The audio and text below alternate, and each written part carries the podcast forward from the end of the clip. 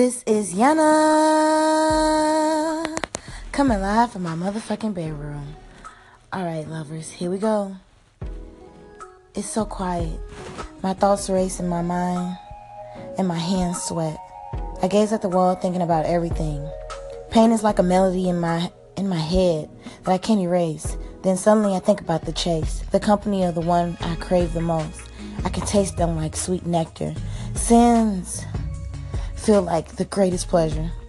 An internal struggle, a temptation that that I know, I know, I know I crave.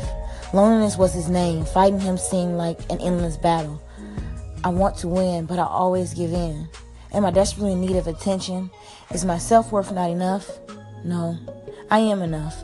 I need God to lead me, and I follow. Suddenly, the pain from my loneliness started to fade. I began to reconstruct and give God my pain. Thank you. Evening, this is Yana, live from my bedroom, and I will be sharing my poems and my stories from my latest book, Poems of a Broken Bird. Stay tuned.